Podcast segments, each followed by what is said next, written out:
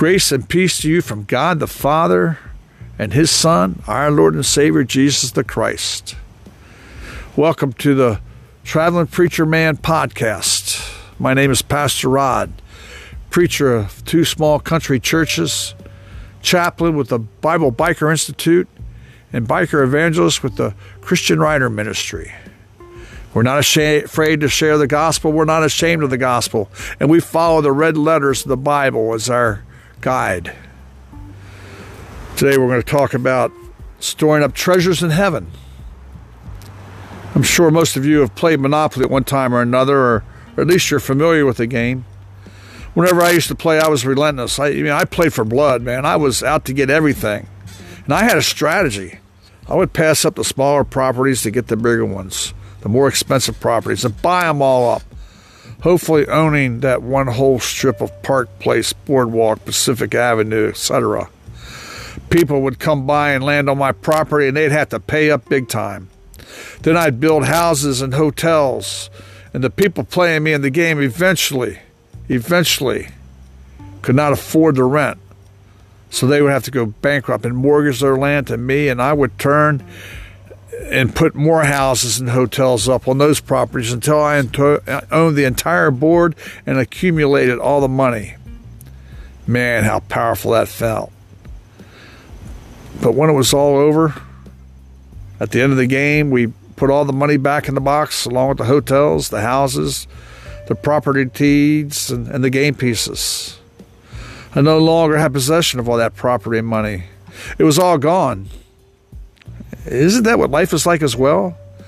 We tend to want to get and get and have and have, and we focus on the things of the world, and we never are satisfied until we, with what we have, always pursuing the next best thing, regardless of the cost. We have a lot, but we want even more. We worship our possessions, our money, and our stuff. And in the end, when we breathe our last breath, suddenly we no longer have these things in our possession. You see, instead of putting them in a box when the game of life, as we call it, is over, we're the ones that are put into a box, not our possessions. They are no longer ours, they're left behind. You've heard you can't take it with you, or you never see a hearse pulling a U-Haul van.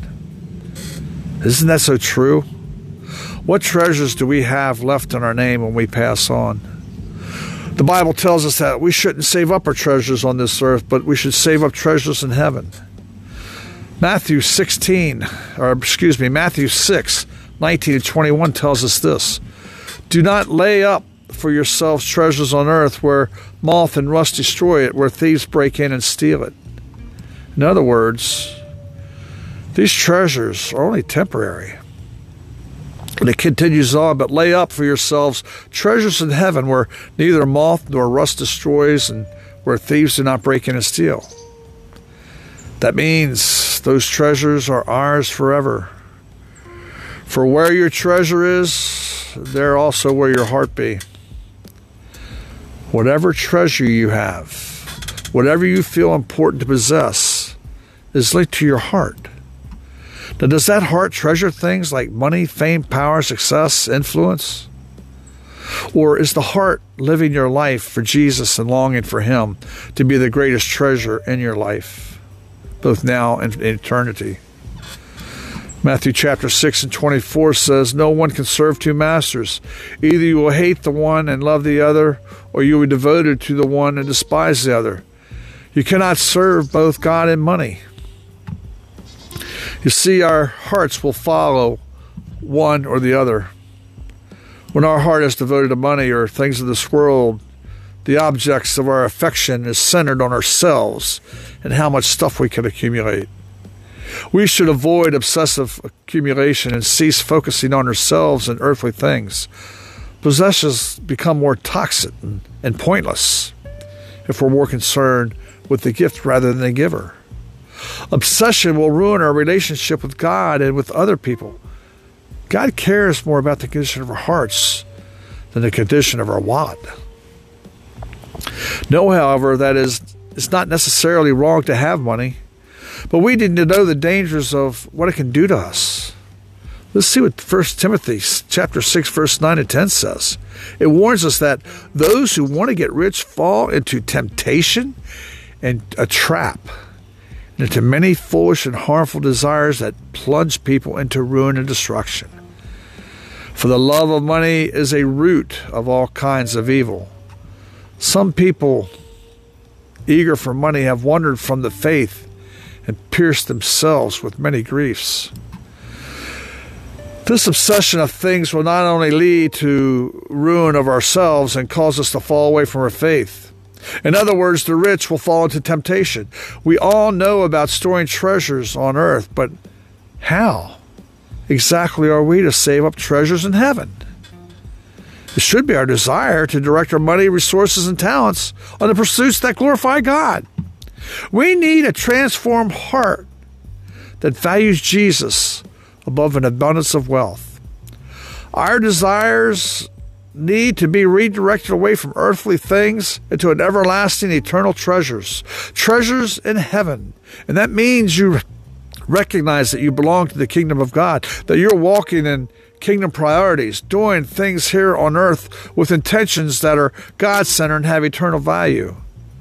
To store up treasures in heaven, we need to invest our time, talent, money, and be generous in their uses for others. We are to proclaim the good news to others, doing the work of evangelism, and we need to pray and care for others. Let's get to the bottom line. Our time on earth is temporary, and we're all headed to eternity somewhere. Our eternal perspective affects our earthly priorities we most certainly can make the most of everything now and prepare for an eternity with God later by listening to Jesus and doing what he says. What's valuable both now and in eternity is what God cares about treating people right, forgiveness, and loyalty. We're meant to use possessions and love people, not love possessions and use people. We can choose to focus our lives on temporary wealth but God offers us treasures that will last forever. And that's a relationship with Him that begins here and continues for eternity in heaven.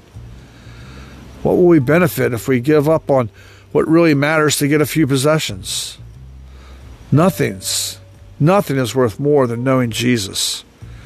Amen. Let's pray. To Heavenly Father, forgive us for wanting to accumulate things, things that take away our focus from you. By your grace and mercy, we ask that you keep our focus on you so that we can accumulate our treasures in heaven, so we can have an everlasting life with you and in you. Amen. To God be the glory. Each of you stay blessed and have a blessed week.